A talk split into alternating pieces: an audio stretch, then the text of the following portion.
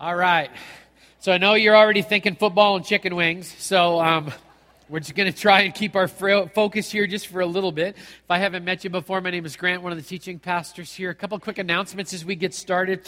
First of all, uh, last night we met together and gave people the opportunity to sign up for missions uh, experiences this summer.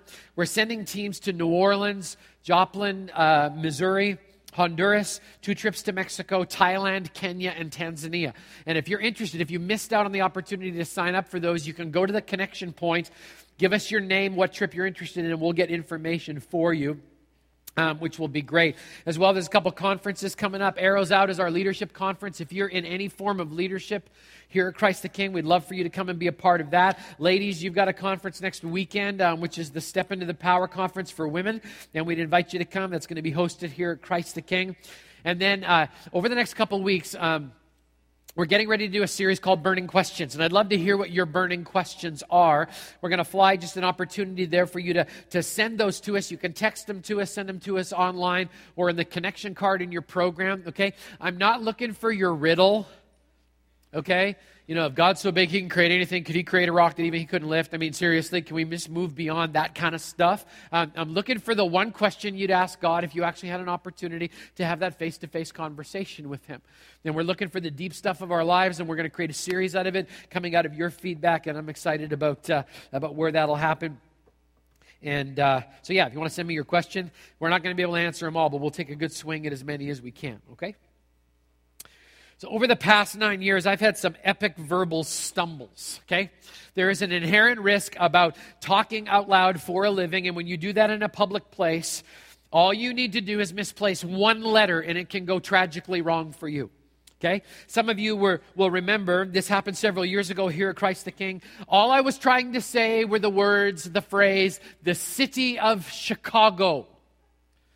The problem was the sh of Chicago ran into the word city, and it just went tragically wrong from there. Okay, don't think about it too much, all right? But I tried, I took four or five runs at it. I ended up cussing out the whole church. I mean, it was just not good. It was one of those dark moments, and they captured it on a video and they play it for me every once in a while, which I love. Yeah, okay? Not that long ago on a Saturday night, I was using a visual called super push ups. And in my description of those, of those particular items, I was trying to say this phrase. I was trying to say goofy plastic discs. I missed one S. Okay? I missed one S. Some of you are catching it. Don't think too hard, okay? And the whole church turned into a group of fifth grade boys. And they started laughing and giggling. And the fact that my wife, that my mother was in the second row completely freaked me out. Then that wasn't good for anything. If you still haven't figured it out, don't think anymore because you're going to stumble, okay? All right? I mean, it was just one of those moments, terribly embarrassed, but then an amazing thing happened over the next couple of days. People started sending me thank you letters. Totally surprised me. Thanks for being human. Thanks for messing up. Thanks for laughing it off. Thanks for reminding me that we all have those moments and we wish we could just rewind and go backwards. There's a psychological study that actually came out that was entitled The Effect of a Pratfall on Interpersonal Attractiveness. Okay? That's what I read in my spare time. I read psychological journals. And this particular article basically said this Seeing somebody that you admire do something stupid or clumsy makes you like them more. You just like them better. You like them because it's not their triumphs or their victories that draw us to people, it's their failures that just make it better. Let's face it, we like people who stumble because it helps us believe that we're not the only ones that end up on our face from time to time. I think that's why I look at Scripture and I relate more with the people who got it wrong than the people who got it right. I love David because he stumbled as a leader. I love Peter because he stumbled as a follower. I love Thomas because he stumbled as a believer. I even have a place in my heart for Judas because I know exactly what it feels like to sell out Jesus. Been there done that. I love the rich young ruler because he got tripped up by greed. I love the woman at the well because she stumbled in her marriage and her relationships. I even love the demon possessed guy who stumbled into the occult, not because he was a part of that darkness, but because of how God saved him from it. I love Martha because she stumbled into busyness. I love Moses because he stumbled into insecurity. I love Gideon because he stumbled into fear. I love the fact that they, they all have that in common. They had an epic stumble in their life. But that's not the only reason I love them. I also love them because all of them have this in common.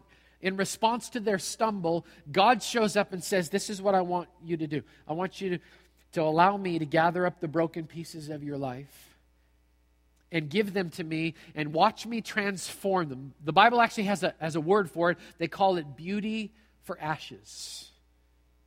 And The prophet Isaiah spoke of this beauty for ashes God. In Isaiah chapter 40, we're going to read this together. You can open your Bible or your app or just look at the outline. It's an old school classic piece of scripture. If you grew up in church, you have heard this before, but we're going to try and put a new face on it, okay? Bible says in verse 28, "Do you not know? Have you not heard? The Lord is the everlasting God, the creator of the ends of the earth." He will not grow tired or weary, and his understanding no one can fathom. He gives strength to the weary and increases the power of the weak. Let's just stop there for a second. The prophet starts off by giving us a character sketch of God. And this is what he says you need to know God is everlasting. He's from everlasting to everlasting. He always is, always was, and always is going to be. He's infinite in his being. And that means this that means God can outlast your biggest failure. When your failure's done and over, He's going to be able to outlast that. He's infinite in his being, which means he can take my epic stumble and remove them as far as the east is from the west. In case you don't know, if you can remove something as far as the east is from the west, that's an infinite distance. And in order to be able to accomplish that, you actually have to be infinitely bigger than infinity. And that's what God is. God is everlasting. Secondly, the prophet says God is a creator. He created the ends of the earth, and we all run the course of our lives under the banner of His creation. He created you with strengths and with weaknesses, and He is infinitely acquainted with your ability to be completely human. Doesn't shock Him, doesn't throw Him off when you stumble over yourself. He completely gets that because he created you and understands that. Thirdly, the prophet says God is inexhaustible. I've got limitations, but God knows no limitations. Right now, I'm tired. I've already preached today. I'm just coming off a head cold. I'd like to go home, eat chicken wings, watch football, and just mind my own business. That's what I really want to do because I'm tired in this moment. I've had a lot of caffeine as well. Can you tell? I mean, just we're working on a couple of mochas this morning. But I come to the end of my own strength, just like you come to the end of yours.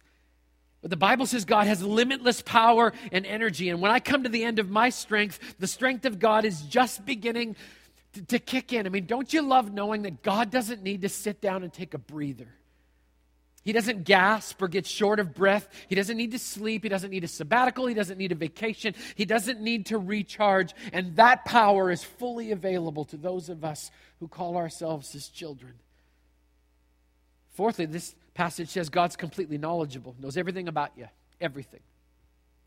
Knows your victories before you get them. He knows your falls before you trip. He knows the godly part of your heart, and he also knows that wicked little corner that all of us have in common too. He knows our stumbles before we even get to them. And then this is what the prophet says. Okay, that's the God that you love and serve and that loves you. And then he says this God shares his strength. When I can't go on, God shares His strength. He increases spiritual strength in me when I've reached my limits. In fact, when I'm at my weakest point, God is just getting started. When I get to that lowest moment, God is actually at the apex at that moment. And then He goes on and says this God multiplies His power.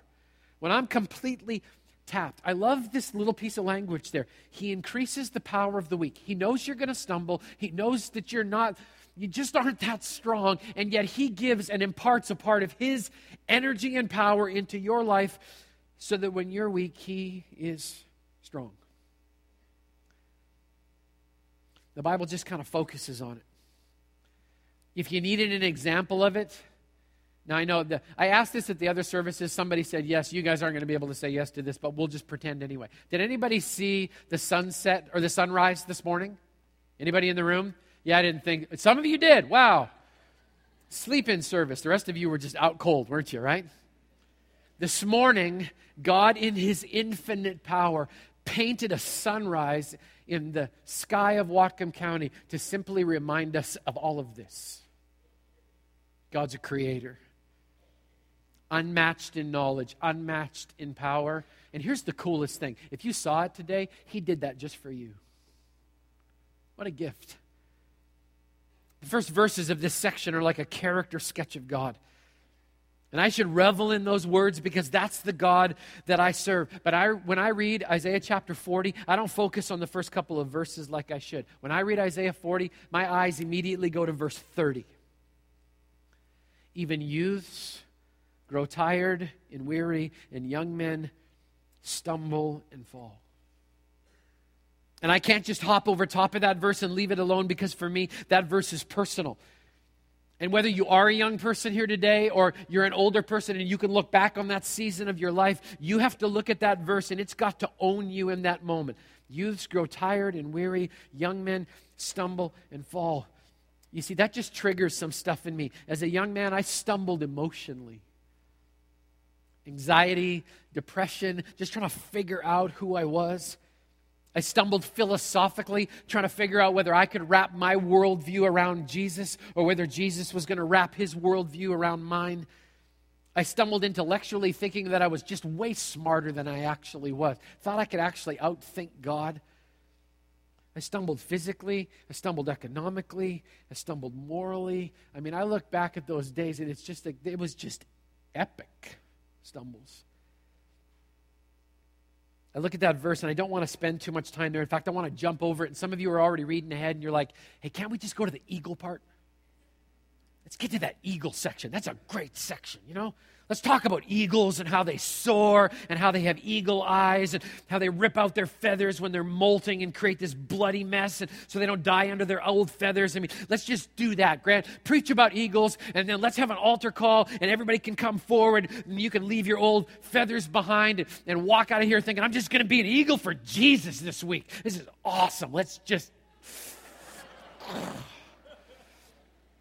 You know, let's just do that and go home and, and eat chicken eagle wings and watch football. It's going to be awesome, you know?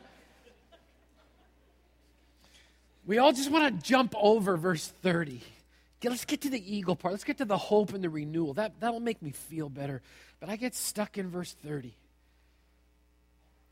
Even youths grow tired and weary, and young men stumble and fall. I wonder who the prophet was thinking about when he wrote those words.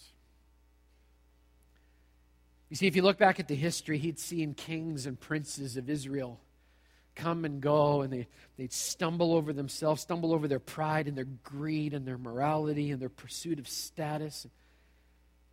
I bet there was just a list of faces that Isaiah was seeing, all these promising young men and women who, who looked like they were going the right direction, and then, and then they stumbled. I've got a list of friends and pastors in my mind who seemed to be on a course at one time and then they stumbled. It scares me when I go through the list because I look at some of them like they were spiritual giants and I just have no idea how they ended up where they did. Years ago, I went to Dallas, Texas, and I got invited into a room. There were 42 of us inside of the room. In order to get in the room, you had to be under the age of 40 and have a pastor or have a church of more than 2,000 people. And they just kind of gathered us so we could have an opportunity to talk. Here's the tragedy of that group of young men. Of the 42 that met that day in Dallas, there's only two of us left in ministry. Not 22, two. You want to know how to pray for me? Pray that I don't stumble. Straight up. I actually got a chance to spend a lot of time with these guys because there were more than just comrades, they were actually friends. And I would ask them questions about the root causes of their stumble, and their answers are common for all of us. So this was my question Why do the most able bodied of us stumble? Why do the most spiritual of us seem to have those moments when we just trip and fall over ourselves? And, and I listed their answers here because I think there's a lot of wisdom here. Number one, uh, we just run too fast. We try to outrun God. We try to outrun the wisdom of God. We're going so fast we can't hear Him. We come to those crossroads moments of our lives when God just is like, just slow down, just slow down. You're going to hit a wall going 75 if you don't. He actually gives us an off ramp where we can go in a completely different direction, but we're just not, we're just going so fast we can't even slow down. And we forget a very simple biblical principle. If the devil can't make you bad, he'll make you busy.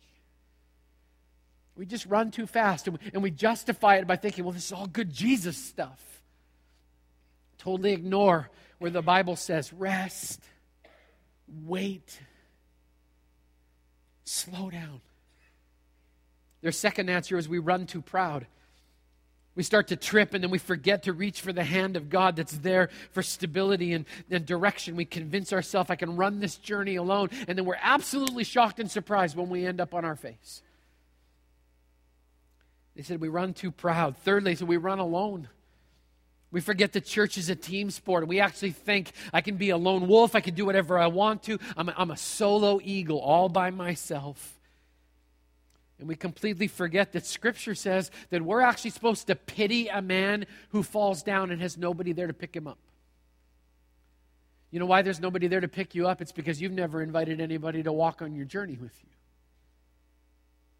We don't get to do this life solo. And finally, the answer was we run reckless. We run into the same sin cycle over and over again, the, the, thinking that different results are going to come out of that. And, and we think that we're somehow immune to falling. We get wrapped up in that whole pride thing, and we think we're not going to go down. And we forget that Scripture says, hey, just be careful, because right when you think you're secure, that's when you're the most susceptible to going down.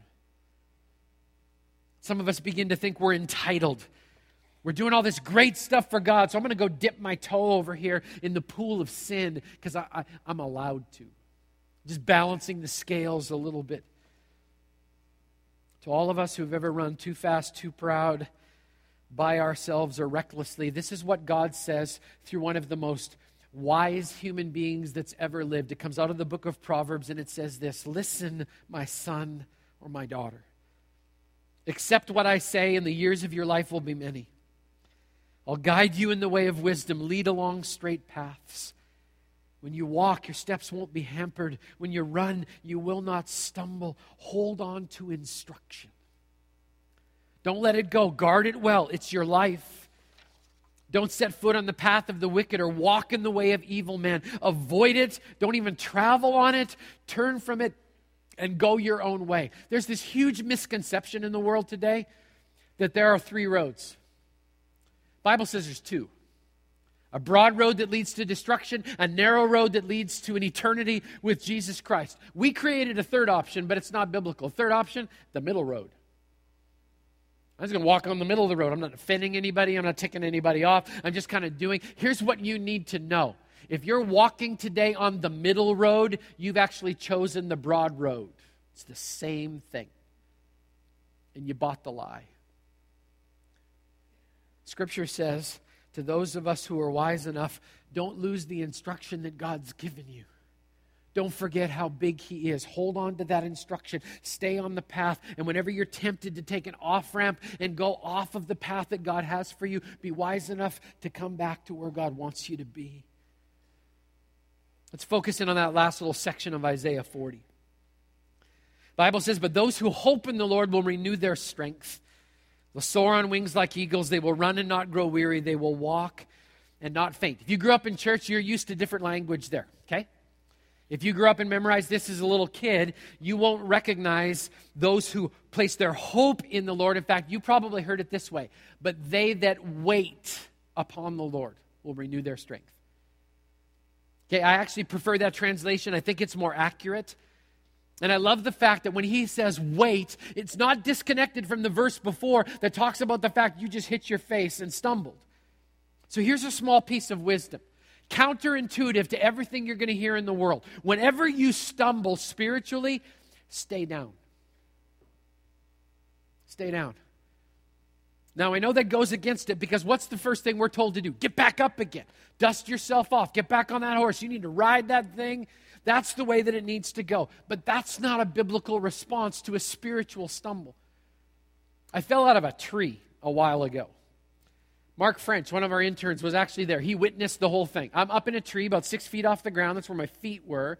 You know, I'm about 5'10, 5'11, so my head was about 11 feet off the ground, and I'm working with a chainsaw, and I'm trying to take off the limbs of this Kwanzan cherry tree in our front yard. The, you know, the branch blows back, pinches the blade, the, the, the, the chainsaw kicks and bucks and knocks me out of the tree. I literally flipped head over heels in the air. The first part of my body to contact the ground was my shoulder blades. And I just pancaked. Boom! What was the first thing I did? I'm good. I'm fine. I can't feel the right side of my body, but I'm really, I'm good. I'm good. Just leave me alone. Let me, I'm fine. I'm really good. I'm a man. Uh, that tree's going down now. If I have to cut off my arm and take it with the other one, that tree's going to pay. It's firewood. I mean, that's how it's going, right? I mean, we just got this thing. It's just instant. I've got to get up. I got to dust myself off. I've got to manage my image. I need people to think I'm tough. I just I can't stay down for a second. I've just got to be able to get back up again.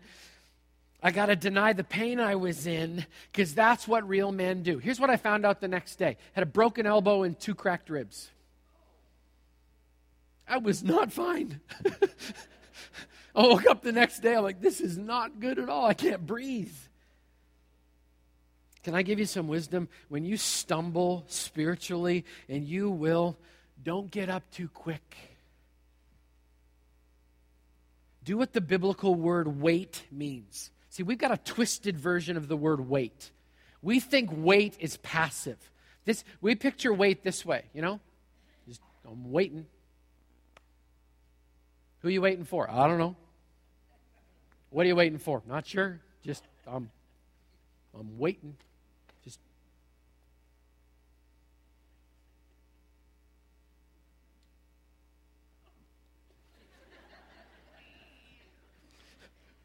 Some of you are like, say something, right? You're waiting for the words. He said, but that's the picture we get.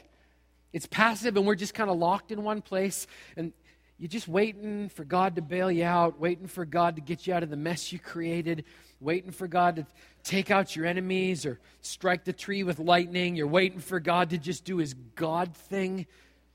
And everything in us says it's got to pop back up, just a momentary setback. And yet, Scripture says do the opposite stay down. See, while you're down there, I think there's a series of questions. Why did you stumble? What did you trip over? What really happened? When did you take your eye off of the path of God? When was God's hand extended so that you could reach out for stability and you just slapped it away because you knew better? Stay down. It's counterintuitive. See, there's, there's a lot to do when, when you've actually stumbled, when you're staying down. I, I also think while you're staying down, you should stay low. Whenever I've failed spiritually, I notice something. I hit the ground and I usually end up in this posture, like this, right? Hi, Terry. I've never seen you from this. This is new, isn't it? Right? Okay. So we end like this. And I don't know about you, but I haven't got the strength to flip over on my back and like kip up like some athletes do. In fact, if I'm going to get back up again, I've actually got to go here first. And this is where you stay. This is the most powerful position that a follower of the Most High God can ever be in. You stay down and you stay low because here's the place where you can humble yourself and say, God, I was running too fast. I got beyond myself. I didn't reach for your hand, and I need you to forgive me for doing that. I thought I was all that. So I stay down and I stay low, and I don't move of my own volition to get up because this is what Scripture says. Scripture says, Humble yourself in the sight of the Lord and then you can lift yourself up. Is that what your Bible says? No, humble yourself in the sight of the Lord and he will lift you up.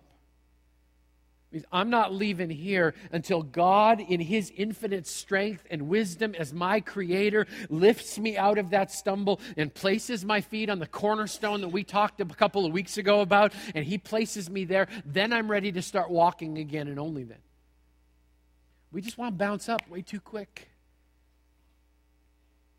The word wait in Scripture is really, really interesting. It's got two meanings. One is a literal meaning, and it's exactly what you think it is. I'm waiting. I'm, I'm, I'm pausing with expectancy. I'm not exactly sure what's coming, but I'm asking good questions, and I'm just going to stay here in a humble posture. I'm waiting on God. That's the literal translation. But there's a second translation, it's figurative. And it actually comes from a nautical term, and it literally means to be bound up together with rope. It actually means to tie something together in knots. And you're like, how in the, what does that have to do with waiting? Let me describe it to you. You stumble and you fall. And you don't bounce back up again. You just wait right here. And you begin to do this. You take a string of God's character, and you take a string of God's heart. And you take a string of God's mercy and His faithfulness and His grace and His love, and then you take your thread of failure and you just start braiding and wrapping those things together. And here's what you'll learn when you wrap your stumble in God's creativity and knowledge and joy and passion, by the time you're done braiding that rope, you won't even be able to recognize your failure because it'll be completely intertwined with God's grace and character. That's what the word wait means. So while you're down, you just start braiding that stuff together. It reminds me of another scripture. It says, A cord of three strands is not easily broken. You're going to braid your failure in God's infinite goodness that you know can outlast your epic failure. And when you're done, it creates this strong connection between you and your Savior so that when you're ready to get up, you don't start pulling on the rope under your own strength. No, you tap into the strength of the God who's described at the beginning of Isaiah 40, verse 28, and you allow Him to pull you up into a standing position.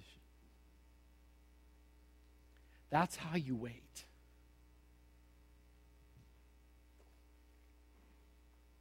Last two words in your outline rise up. Not on your strength, on His. Not on your knowledge, in His.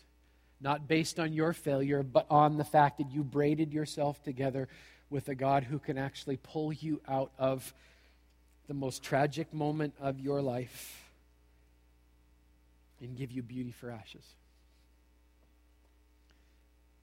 Here's where the eagle part comes in. That's the promise. God says if you're actually smart enough to stay down, stay low when you stumble, then he says if you'll wait, when God lifts you up, you will get to soar like an eagle. You will get to walk and not fall down. You will get to run and never stumble.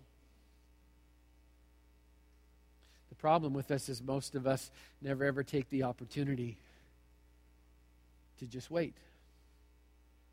So here's what we're going to do I'm going to pray, and then we're going to practice what we preach. And today is going to be awesome because I'm talking all the people in the back sections.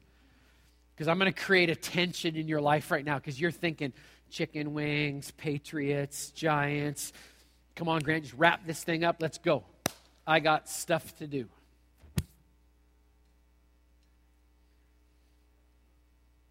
Have you got the discipline to wait for six or seven minutes? Most of us don't, so we're going to pray for ourselves right now, and then we're going to go back to work for a few minutes, okay? Trust me. Let's pray together. God, would you give us the courage and the strength right now to live out what this means? Would you help us not to blow through it and just run too fast? Would you help us to just sit here, humble and low, with expectancy. Lord, we're going to live out Isaiah 40, 28 through 31 right now. I pray that you'd show up. And I thank you for the promise that you will. In Jesus' name, amen.